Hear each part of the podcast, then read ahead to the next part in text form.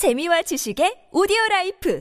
팟빵 안녕하세요. 군사돋보기입니다. 전쟁이 격화되면서 날이 갈수록 러시아 본토에 대한 우크라이나군의 역공세가 심심치 않게 발생하고 있습니다. 이번에는 우크라이나군이 전투기까지 동원해 우크라이나의 북부와 국경을 접하고 있는 러시아 본토에 벨고로드 주를 공습했다는 것이 알려지며 러시아군의 다층 방공 시스템이 알려진 것만큼 그리 대단하지 않다는 것이 증명되고 있는데요. 현지 시각 5월 2일 새벽 3시경 우크라이나 현지 소식을 전하는 여러 OSINT 언론 매체들이 러시아의 본토 벨고로드 주의 군 시설 일부가 우크라이나 전투기에게 공격당해 파괴되었다고 밝혔습니다. 이 소식이 진짜라는 점은 러시아 본토 현지 주민들이 찍어올린 영상을 통해서 확인되었는데요. 주민들의 영상에서는 캄캄한 새벽 러시아 영공의 하늘에서 제트 엔진의 소음과 함께 4개의 불빛이 연속해서 차례대로 번쩍이는 모습을 볼 수 있습니다. 이는 우크라이나 전투기를 요격하기 위해 발사된 러시아의 미사일을 교란하기 위한 플레어의 불빛인 것으로 추정됩니다. 아마도 비교적 저고도에서 이 같은 상황이 발생하는 것을 보아 러시아 본토로 공격하는 것은 미그 29 전투기보다는 수호이 25 공격기일 확률이 더 높을 것으로 군사 전문가들은 분석하고 있습니다. IRCM이라고도 불리는 플레어는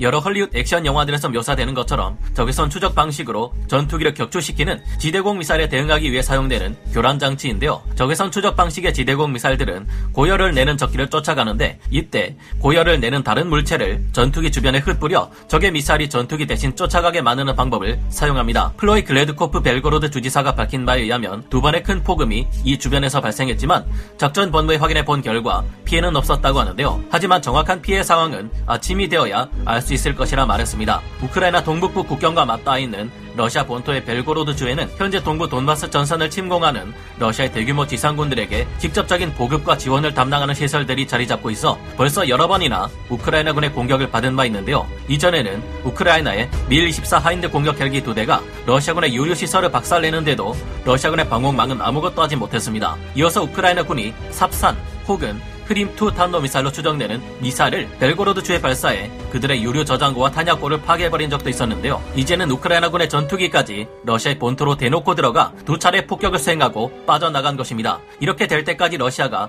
세계 최강의 방공망이라고 그렇게 선전해 댔던 부크 계열 지대공 미사일 시스템, 판치르 등의 지대공 미사일 시스템들은 뭘 하고 있었나 하는 생각을 또다시 할 수밖에 없는데요. 심지어 이번에는 러시아 현존 최강 지대공 미사일 방어 체계로 불리는 S-400까지 배치되어 있었던 것으로 파악되는데도 불구하고 30년 전에 만들어진 Su-25 공격기의 플레어 정도에 교란당해 영공을 방어하지 못했으니 그들의 민낯이 크게 부끄러울 듯합니다. 러시아는 S400을 언급할 때 대출력 레이더를 이용해 700km 정도의 장거리를 탐지하는 데다 ECCM 장비를 탑재해 적군의 전자전 공격에도 적절히 대처할 수 있다고 말해왔습니다. 게다가 S400은 노이즈 제거 기능이 종전에 비해 월등히 발달해 순항 미사일이나 스텔스 기능을 갖춘 전투기 및 폭격기까지 어렵지 않게 추적하는 것이 가능하다고 말해왔습니다. S400은 VHF 밴드, L 밴드, X 밴드 AESA 레이더를 적절히 이용해 적 스텔스기 편대 위치를 정확히 탐지 가능한 니르트 네보 M 시스템을 구축했다고 선전했는데요. 서방의 패트리어트 요격 미사일이 50개의 표적을 추적 가능하고 9개의 목표와 동시 교전이 가능한 것에 비해 S400은 최대 300개의 표적을 포착할 수 있으며 최대 추적 가능한 표적은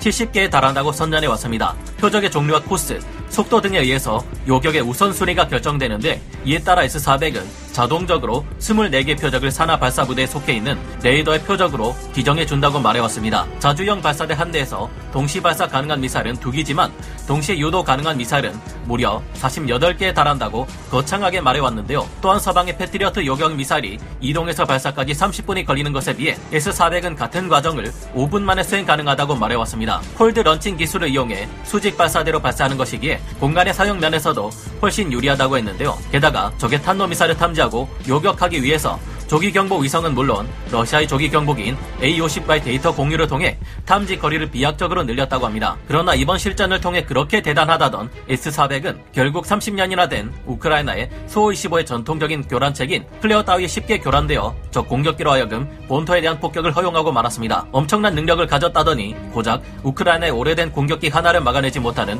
초라한 모습을 보인 것인데요. 다만 반대로 우크라이나군은 러시아군의 S400보다 더 성능이 떨어지는 S300 방공 시스템 시스템으로도 잘만 러시아의 전투기와 공격기들을 격추시키고 있으니 S-400을 포함한 러시아군의 지대공 방공 미사일 시스템에 문제가 있다기보다는 이를 운영하는 러시아군의 전술에 큰 문제가 있거나 S-400의 성능에 거짓말이 있지 않나 생각해 보게 됩니다. S-400의 동시 교전 능력을 크게 늘리는 데 있어 기술을 제공한 것은 바로 다름 아닌 우리 한국의 LG이기도 한데요. 우리는 이 기술을 제공하는 대가로 러시아로부터 이전받은 미사일 기술을 활용해 천궁 대공 미사를 개발했고 실제로 뛰어난 성능을 가진 것으로 파악되는 것을 보면 아무래도 러시아군 방공부대 운용에도 우리가 생각지 못한 문제가 있을 것만 같습니다. 여러분은 어떻게 생각하시나요? 오늘 군사 돋보기 여기서 마치고요. 다음 시간에 다시 돌아오겠습니다. 감사합니다. 전문가는 아니지만 해당 분야의 정보를 조사 정리했습니다. 본의 아니게 틀린 부분이 있을 수 있다는 점 양해해 주시면 감사하겠습니다. 영상을 재밌게 보셨다면 구독, 좋아요, 알림 설정 부탁드리겠습니다.